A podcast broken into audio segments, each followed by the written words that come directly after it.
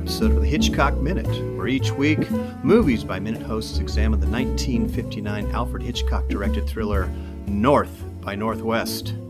It's Monday, and that means a new podcasting team, and that means we'll be here all week. And who are we, you ask? Well, I'm Brett Stillo from Five Minutes of Trouble and Five Minutes of Banzai, and I'm here with my co host, also from those same two podcasts, coincidentally, Mr. Josh Horowitz. Hi, Brett. How are you doing? I'm good. I'm good. Good to hear We're from you. back in the saddle. We're we're recording again. It's been a while. I started has. to calculate when the last time we did a podcast together, and I started to get sad. So it's it's been too long. Yeah. Uh, I'm glad we worked it out. You know, Yeah, I'm but- glad we were finally able to get rid of the lawyers.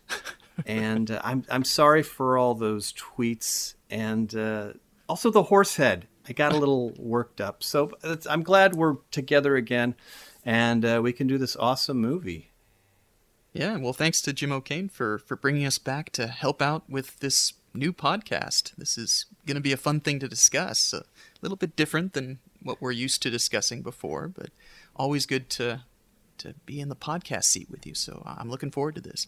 Me too, me too. And let, let me ask before we get into this minute uh, Alfred Hitchcock and North by Northwest. Uh, what's your what's your history on it? What's your what's your take on Hitchcock? A little little bit of background, if I may ask. Yeah, uh, I, I had heard of this film uh, growing up, but never really saw it until after I was in college.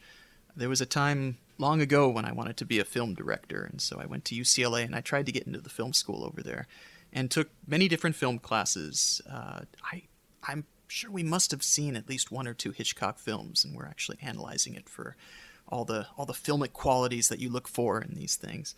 Uh, but I, I don't remember seeing North by Northwest until probably when I was out of college and you could just rent anything you wanted to on Netflix. And I, I specifically remember that this was one of the one of the DVDs that I, I figured I'd see along with some other Hitchcock films, and was not disappointed. Uh, I th- there was a time when I kind of felt that movies that came before, say the 1970s or even 1980s, were like, eh, you know, kind of slow, not that very interesting. But but this one, uh, great performances, just neat. Uh, uh, neat locations and uh, action and spy stuff. It, it very much felt like like a spy movie. It wasn't exactly what I was expecting from your your typical thriller Hitchcock, and uh, I enjoyed it. That said, I think I've only seen it maybe once or twice. I have a feeling you've probably seen this much more than I have.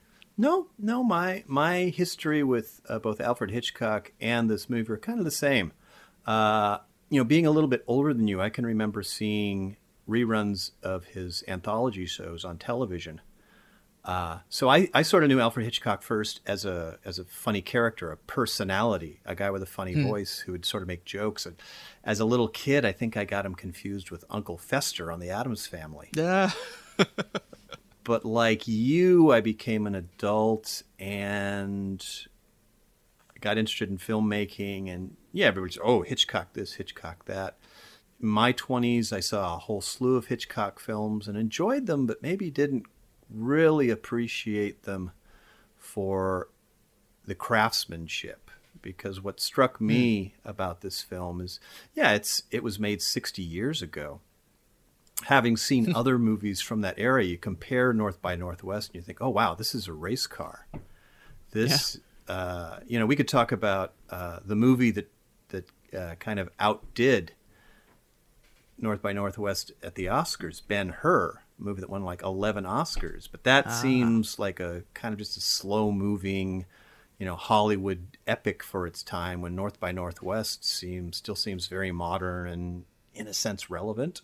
But yeah, otherwise I haven't seen it that many times myself. I've probably seen it as many times as you, but in preparing for these minutes, uh, all I've been thinking of is North by Northwest. I uh, coincidentally, and we'll talk about this in some upcoming minutes. I took a, a train ride Uh, unfortunately, I did not have a, a gray silk suit and red sunglasses, so I missed that aspect of it. But I can I can relate a little bit to uh, the upcoming minutes. But let's get into it, shall we? All right, and and we're doing this minute by minute this time, not five minutes at a Yeah, time. I. It's weird. Got to hone our our focus is very very succinctly on these minutes. Okay, succinct. Got it. Zoom. Yes. Uh, so this is minute forty-one. yeah, forty one. So what did what did these minutes start with and end with? Yeah, well, as a matter of fact, it begins with the professor addressing his colleagues at the United States Intelligence Agency, very realistic sounding organization. And it ends with the professor addressing his colleagues at the United States Intelligence Agency. Yes, this this is a an exposition explosion minute. I Yes. seem to recall we had something like that in Big Trouble in Little China. Yes, yes. And but you know I got to say yeah, this is exposition. Boy, it is it ever exposition. But I, I feel like this is, uh, you know, there's a right way and a wrong way to do exposition. We could definitely point out movies where there's bad exposition. Uh, we can we have emotional scars from those movies, but this I think is some really well done exposition. They they kind of do an info dump here. We get a lot. Yeah. On the other hand, I think, as maybe some of our colleagues in the previous 40 minutes have pointed out, we've had 40 minutes of what? What's going on? And we're, we're feeling like Roger Thornhill. George Kaplan, huh? Uh, so I, I feel like, one, uh, this exposition is well timed. The audience can take a breather. Hopefully, nobody uh, went to the bathroom. uh, you, yeah, you get a lot here. Um, but one thing I think is interesting, it moves in its own way. I think Hitchcock was aware of the fact he was doing a lot of info dump, and he has uh, Mr. Leo G. Carroll, who here is not over a barrel, and uh, Tarantula is nowhere to be seen. That's another movie entirely. But you notice, uh, you know, the professor is is pacing. He's fidgeting. He goes by the window. He sits down. He's uh, you know, as he's talking, he he sort of needs to move. So that kind of helps add a little energy to this sequence. Yeah, no, that that's true. We get a, a bit of camera movement. We get a bit of character movement. Uh, you know, the the interesting thing I noticed here, you know, we actually see uh, the window at one point, and so we actually do see the Capitol, and we see Washington D.C. It it kind of looks though that that probably is some sort of a projection. Yeah. Do you think that they were actually they, they they couldn't have been there? That must have been like early blue screen, right? Yeah, yeah. You know, uh, classic rear screen projection. That's that's maybe one little. It's actually kind of. I think it's quaint uh, when you look back at a movie made in six, uh, made, not made in the '60s, but made 60 years ago. Uh, they shot a lot of it in a studio, probably in, somewhere in Culver City, and uh, I think there was a concession of, yeah, good enough. We'll just, uh, you know, throw a rear projection of Washington D.C. Uh, it, it sort of shows to me at least they tried, you know, because it's it's a moving image. You know, sometimes Yeah. when you watch an old movie, you'll see just an obvious painted backdrop of a cityscape. Well, they make sure in this case to be able to show the slats of the window, so Yeah. that sort of helps to, I guess, mask any of the movement that, as it goes by. Yeah. So you know, today that shot would be a lot more realistic. Um, but uh, you know, it, it's it's kind of fun to see. Oh yeah, you know, it's it's an old rear screen projection. It, it reminds me of uh, the gags they did with rear screen projection in the airplane movies. Oh, Yeah. well, they'll, they'll just show some random stuff in the background. Yeah, yeah. You could you could have very easily had I don't know uh, a, a, a Roman chariot race in the background or something like that. But uh, there you go.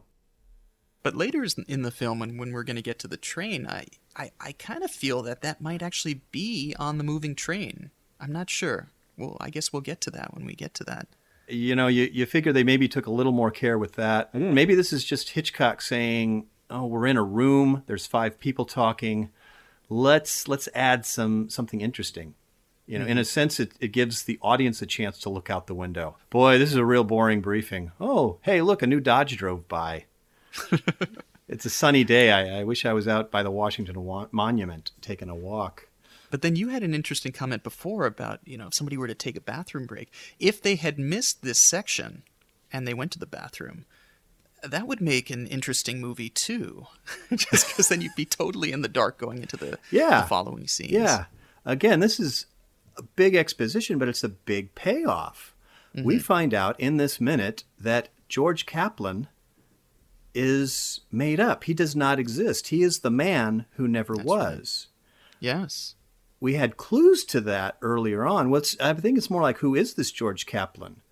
Uh, Roger wonders that. Now we know there is no George Kaplan. He is uh, a non-existent secret agent. And I mean, they went to a lot of extent for this too. I mean, the the hotel room with the, the suits that were brought in and everything, and uh, you know, they they went out of their way. But they do talk about that in these minutes. Yeah, yeah, they they kind of lay it out, and we sort of understand now how poor Roger got involved in this plot. And uh, you know, it's it's funny to me because in earlier minutes when we meet Vandamm and his men, they are so smug and arrogant. You know, James Mason being James Mason.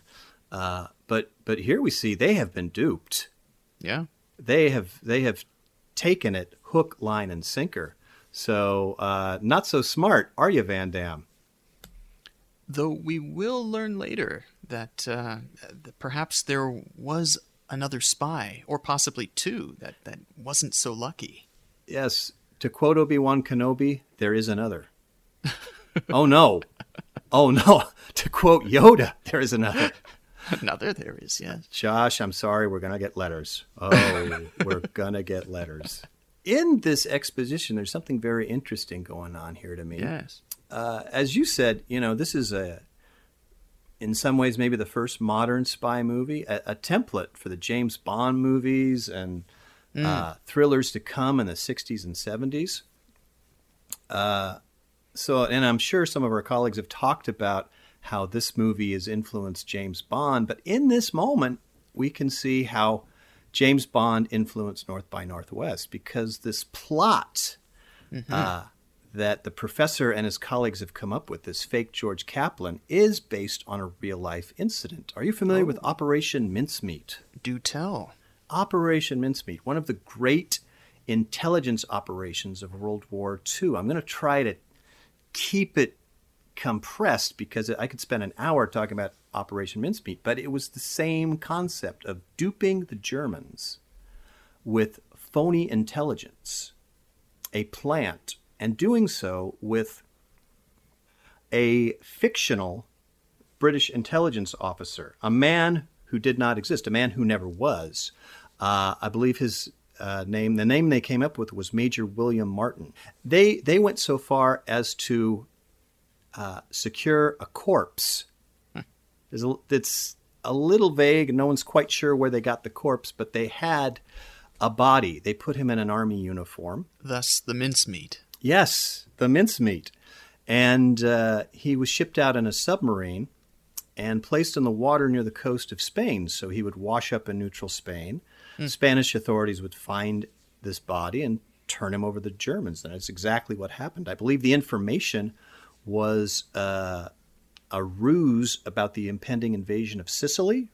A journalist who knew Hitchcock told Hitchcock about mincemeat. At that point, uh, a movie had been made just a few years before, The Man Who Never Was. So I think this this whole uh, British intelligence operation was probably becoming declassified and something people were talking about. But here's the interesting thing, Josh. Operation Mincemeat, there was a whole team of intelligence officers putting this elaborate scheme together, and one of them was a British naval officer, Lieutenant Commander Ian Fleming. Aha. The same Ian Fleming. the coincidentally same Ian Fleming who wrote a few uh, potboiler novels you may have read. So I, I find it very interesting that, in a sense, one of the writers of this movie is Ian Fleming by you know some distance and some time, but it it starts with Ian Fleming, and then you, we have a nice kind of full circle here. Actually, speaking about the writing in this, I, I did pull up the North by Northwest screenplay, uh, and noticed that there were some discrepancies between what was originally written and what made it onto the film. And there's a couple of interesting things here just about this scene. Uh, the, the screenplay that I'm looking at was from October of 58. I think the movie came out sometime in 59, so there were some, probably some revisions. Uh, but they actually have names for everybody around the table. Now, we know the professor, uh, but uh, apparently their, their names are based on their cover jobs when they're not at Central Intelligence. There's the cartoonist, the stockbroker, the housewife, the reporter, and the professor. Oh, that is amazing. I got to admit, I have a copy of that same uh, screenplay. Uh, and thanks to uh, our colleague Robert E.F. Black for providing that. Uh, it's really been mm-hmm. great to look at that. Um, and you're right, yeah, October 58. But no, I, I missed that part that uh, they don't have names. Now, in, in the sequence, uh, the woman is is called Mrs. Finley. She's identified. Oh, that's right. She she has a name. Yeah. Yeah, but I think that's very interesting because uh, if you look at World War II intelligence, like the OSS, you know, no nobody majored in espionage in college. Huh. You know, they p- these were people of all walks of life. You know, a, a great example is uh, this uh, this housewife and amateur chef Julia Child mm-hmm. who uh, no, actually she, she wasn't married yet. Uh, but anyway, she she was not a spy, but she gets recruited into the OSS in World War II, and hmm. uh, so it it does kind of make sense that you'd have you know, a, a, college professor. Um, yeah. And you know a, a stockbroker to you know and probably uh, people from different walks of life to create uh, this George Kaplan character and uh, have his and, his backgrounds. And you had some interesting info on this professor actor, didn't you? Oh yeah, the the great Leo G. Carroll, who once again is not over a barrel. you know, some some of our friends might have covered this already, but we'll we'll do it again. Leo G. Carroll, uh, seasoned English character actor, one of those guys who uh, came over to the states in the 20s and 30s and just you know made a career out of being a, a, an older British guy playing doctors and professors and you know elder statesman kind of characters. Uh, he was born in 1886. Wow. He first came to the States in 1924. He had a career that spanned over 40 years. Uh, stage, screen, television, hundreds of roles, including six working for his friend Alfred Hitchcock. This was his last appearance in Hitchcock movie. Uh, I can't name all six, but I know it started with Rebecca in 1940. So uh, hmm. they liked working together. Uh, he's a he's an interesting looking guy. Uh, yeah, he's he's kind of scary looking to me. Actually, I, I, have a note here that he, he kind of reminded me of the actor Ed Williams, who played uh, the character Ted Olsen, who was a scientist from Police Squad and the Naked Gun movies. Oh yeah, who is kind of a bit of a Q character as well. Uh, neat thing about him is that I've actually met him a few times through uh, some of the SAG-AFTRA meetings that I go to, and he's a wonderful guy. He's in his 90s and he's still working. Oh, that's amazing. That's amazing. Does he have thick eyebrows like Leo G. Carroll? I, will have to look him up on IMDb. yeah, I, I, uh, a little bushy, very very bushy. scientific looking. Okay. well, you know, as you said, he played you know uh, a police laboratory dude, so that makes sense. Uh, I, would you dare ask him if uh, he ever gets compared to Leo G. Carroll? I, I will ask him next time I see him. yeah. One interesting thing about Leo G. Carroll here as the professor is he's probably best known for his television role a few years later as Alexander Waverly mm. the head of the United Network Command for Law Enforcement, from the hit show The Man from Uncle. So that was U.N.C.L.E., a, yes. Yeah, that was a, a TV version uh, or an attempt to cash in on the Bond craze. Hmm. So Leo G. Carroll plays sort of a TV show version of M. Uh, yet here, uh, before Bernard Lee plays M, Leo G. Carroll is M before M. He's being that, you know, scholarly sky master. I say scholarly spy master. He could be a sky master. I don't know. Uh, but he's a spy master here. It's also interesting to note he's he's sort of in that position, but he's he's a different kind of a spy master. Again, he's more of a, a cerebral academic guy. He's come Right. up with this master plan. Uh, you know, M was always you know he's a military guy. He was definitely the commander, and he kind of barked out orders. But yeah, it's it's the kind of the spy master character, and Leo G. Carroll is doing him first. So And the interesting thing about him, so he, he's an English actor, as is uh, a certain leading man in this film. Uh, yeah, and the interesting thing is that we, we don't really hear British accents, but we do hear a very distinct type of accent from many of these characters. And in this room, we hear it a lot, and that is the transatlantic accent. And are you familiar with the transatlantic accent? I am familiar with the transatlantic accent, but you being a voice actor, perhaps you could uh, you could uh, let the folks at home know a little bit more about the transatlantic accent, please. so it, it's kind of funny. This is an accent that occasionally they ask voiceover people to, to do today if they want to sound old timey.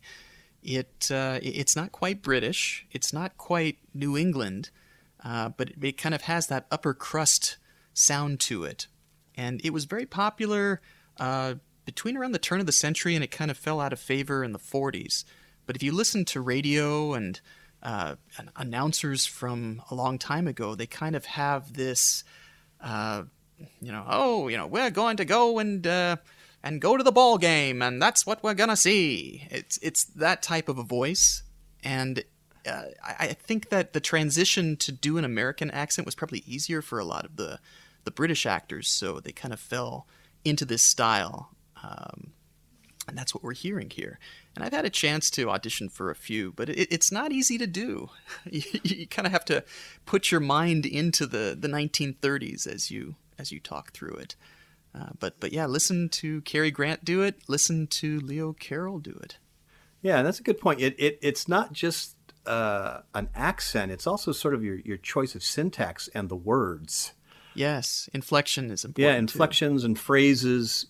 You know, I, what comes to mind with the Mid Atlantic to me are the actresses Katharine Hepburn, Bette Davis, and I don't know who said it, but you know, you, you don't see you don't say really, you say rally, Raleigh. rally. I do, and it, that to me is a is a very you know early 20th century expression.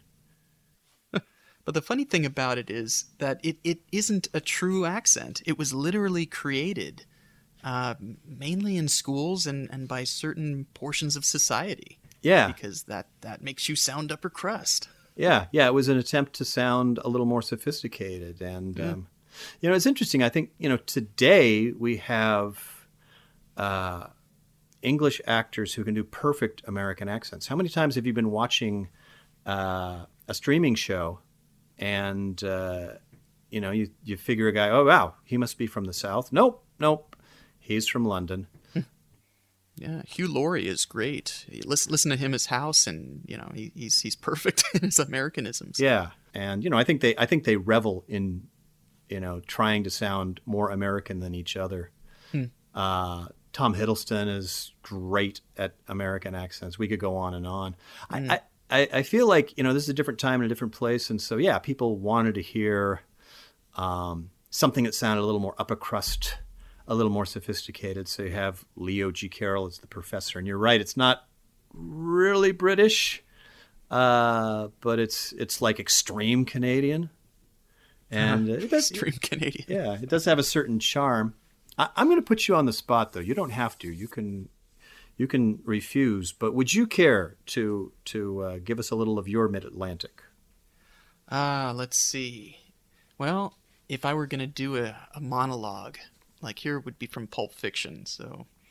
The path of the righteous man is beset on all sides by the iniquities of the selfish and the tyranny of evil men. Blessed is he who, in the name of charity and goodwill, shepherds the weak from the valley of darkness. Oh, that was good. That was good.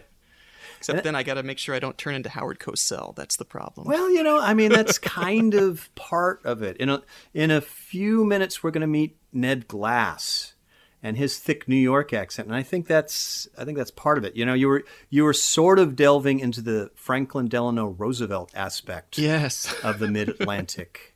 so I felt that yeah, uh, to me that was um, you were doing a newsreel from about 1935. yeah.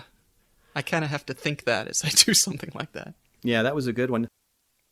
A little technical thing. One thing I've wondered about, you know, when you hear those tones in old mm-hmm. movies, old radio recordings, I've wondered how much of it is also the microphone. That's part of it. Yeah, like I, I can't recall, but I imagine with the technology, you're probably getting a voice that's a little more compressed. So, uh, you know, a joke I used to have is that in the 1930s on radio, everybody sounded like FDR. so an interview is, so, Mr. President, what is on your agenda? Well, I'm glad you asked that. Let me turn now to the Secretary of State. Thank you, Mr. President. They all had the same voice, and I wondered how much of that was some of it's cultural, some of it's the geography. Um, Yeah, it's kind of a regional kind of a mixture of both. I mean, you can you can take a filter today and make it sound old timey, and even if you talk in your regular voice and inflection, you still sort of get that feel. Yeah. But if you mix that with the the mode of speech, then that that can really do it. Yeah. Plus a little bit of static, I suppose. Yeah, and I'm just imagining uh, recording equipment and microphones that I- I'll bet you they were real sensitive and real hot. Yeah. So a T sound would maybe sound like a guillotine, just whack or something like that. Though I remember uh, when I was I was learning a little bit about uh, microphones and stuff. Uh, back in the old days when they used to record stuff for radio, you know, they, they had these types of microphones. They were kind of omnidirectional in that, uh, you know, it, it would be focused in uh, literally like a like an east direction and a west direction because there'd be two people standing there, and you could have one on one side, one on the other, and and get that effect. Uh, nowadays, everybody probably uses these uh, these condenser mics that are you really good at sort of picking up the entire room. Uh, but the podcast mic I have is a single directional, and then hopefully it sounds okay. Uh, you you always sound good. Thank you. You always sound good. Anything else for minute 41? Uh, let's see. Yeah, I mean, the the big thing they talk about is that uh, they can't help Roger because apparently it would blow their real spy's cover, and I think that that was kind of one of the one of the loopholes that you might get out of this is like, you know, well, can't they help this poor guy? But no, this is the reason they can't. There are other spies on the line here. So I found that that interesting that they threw that in there. Yeah, and that they've they've already lost two people. Uh, you know, it's, it's a reminder. This is the Cold War, and this, you know, the stakes are here. We we saw Roger. Uh, he's already narrowly escaped a couple of times, and so it's a reminder. Oh, there were two previous agents who were not so lucky. Uh, so these, you know, just it, it, the ruthlessness of Vandamm and Leonard and those other two guys who I don't like at all. Boy, I hope something bad happens to them. But uh, We shall see. yeah, so yeah, there are two agents have been lost, and there is another agent who is deep undercover, uh, who is But in who, grave who danger. could it be? I don't know. Um, I, am going to put money down that it's actually Roger's mother. the mother. Yeah, there's something about mother just seems to know a little too much, and she's a little too crafty. And at Ah. the ease with which Roger got out of jail, I, I think she's a master spy. I, may I have think, something there. Yeah, I think she was. I think she once upon a time she was pals with Mata Hari. So that's that's who I think this uh, deep cover agent is. Well, Prove we me wrong. see as the minutes tick on. Uh, Yes. so- but yeah, I think that uh, that wraps this up. Why don't you take us home with uh, a little bit about this podcast? Yeah, yeah. Well, uh, we invite you listeners uh, to look for the Hitchcock Minute podcast over on Apple Podcasts, uh, Google Play, or over on the main site, thehitchcockminute.com. Also, check out our site on Facebook for uh, for fans and fellow podcasters, The Man on Washington's Nose. Gesundheit. You got me. I believe that was the original title, Ah, the working original title. Hitchcock wanted to call it The Man on Washington's Nose. I'd love to see that poster. Uh, but yes, look for The Man on Washington's Nose or the, the web page. Don't actually look for A Man on Washington's Nose. Uh, but that's our Facebook page. And uh, look for us on Twitter and the Hitchcock Minute. And uh, also, hey, look for us. Five minutes of Banzai and five minutes of trouble on some of the same spots. That's right.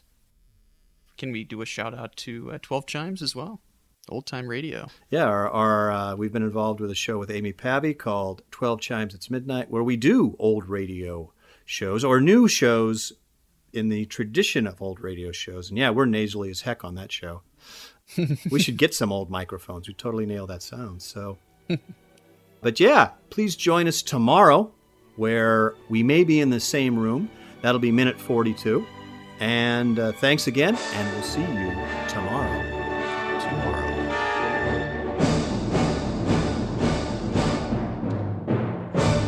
Goodbye, Mr. Thornhill, wherever you are.